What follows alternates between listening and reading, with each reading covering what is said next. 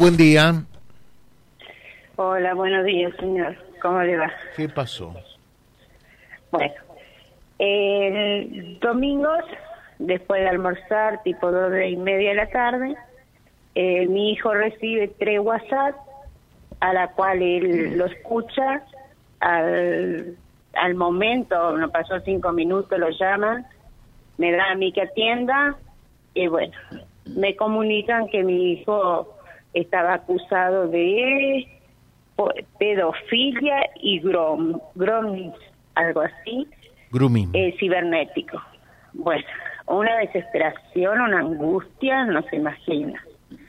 Hasta que me lee toda la causa, siendo que yo le pido el nombre completo y el DNI de mi hijo, no me lo dan y, y me dice que él estaba arriesgando su trabajo y ayudándome a mí para que no lo detengan a mi hijo. Sería. Y bueno, ¿Su hijo no estaba cuando- con usted eh, allí en Sí, ese momento? Sí, mi hijo estaba conmigo, Ajá. porque es un chico que no sale.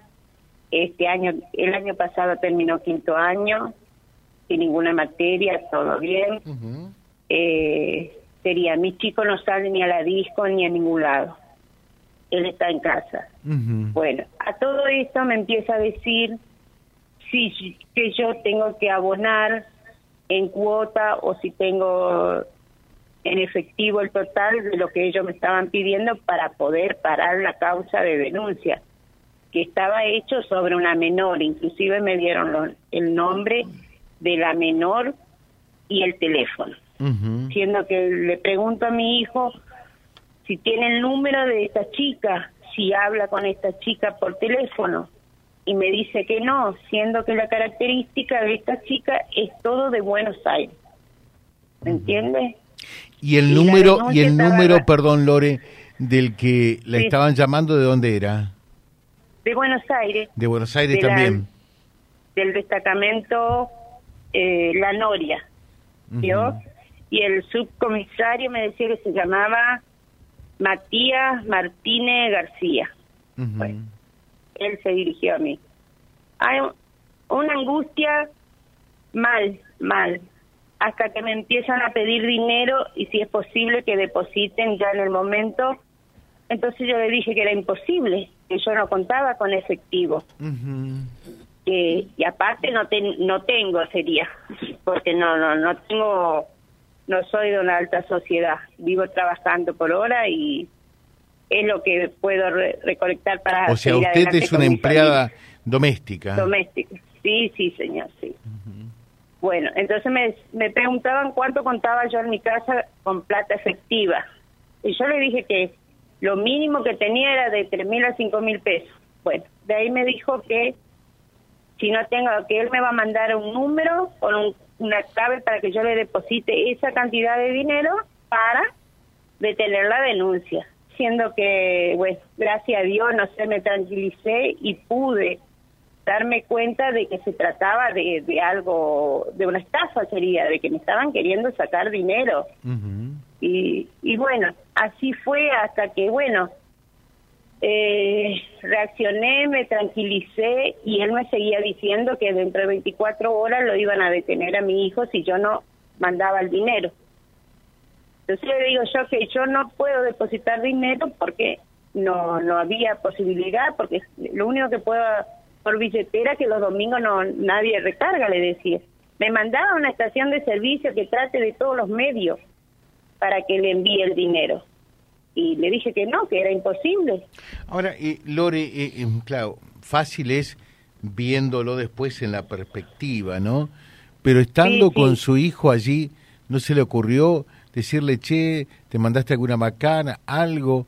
Eh, su hijo Sí, no estuvo nunca... eh, sí. Su hijo no estuvo nunca en Buenos Aires, ¿cómo, cómo va a No, ser un no, hecho no. de esta naturaleza en Buenos Aires? Pero todo era el hecho era cibernético, me decía, que era un, Mm. es- él había cometido esa Ajá. pena por el tema todo cibernético. Ajá. Por eso yo le hacía, le preguntaba con seña a mi hijo si tenía el número de esa chica y si hablaba con él, con ella, perdón.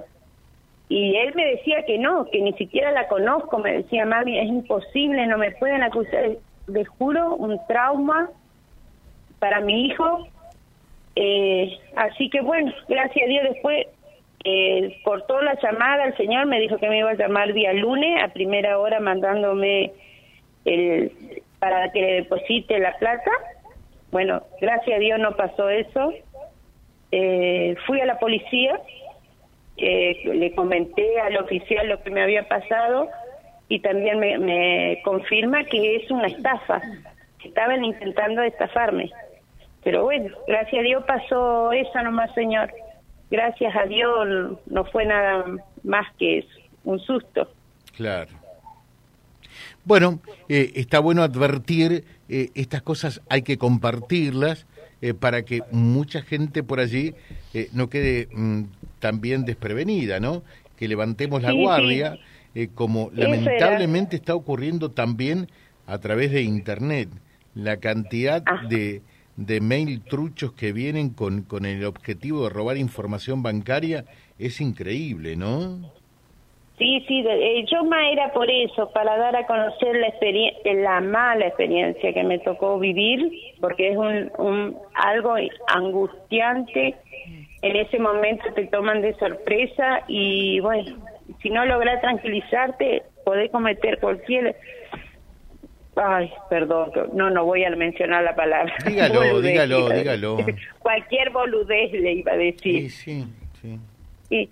pero bueno, gracias a Dios no, no, no logré acometer y bueno, pude darme cuenta. Lo que sí, mi hijo está ayer, sería del domingo a la tarde, no quise salir ni en la vereda, ayer tampoco, eh, le hablé, iba a cambiar el chip, me dijo, del celular.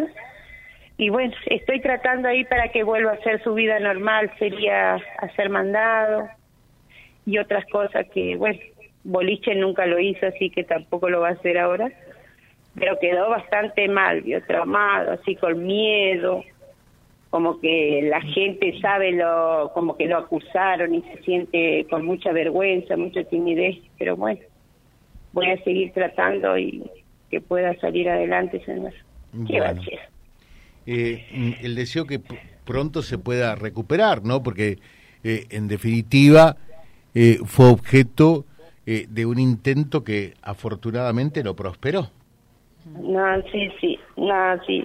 Yo le agradezco, señor Odazo, por la por los minutos que me brindó y bueno, que espero que a nadie le pase lo que yo viví el domingo. Gracias, gracias. Vía Libre, siempre arriba y adelante. Vialibre.ar, nuestra página en la web, a solo un clic de distancia. www.vialibre.ar, vialibre.ar. Vía Libre, siempre en positivo.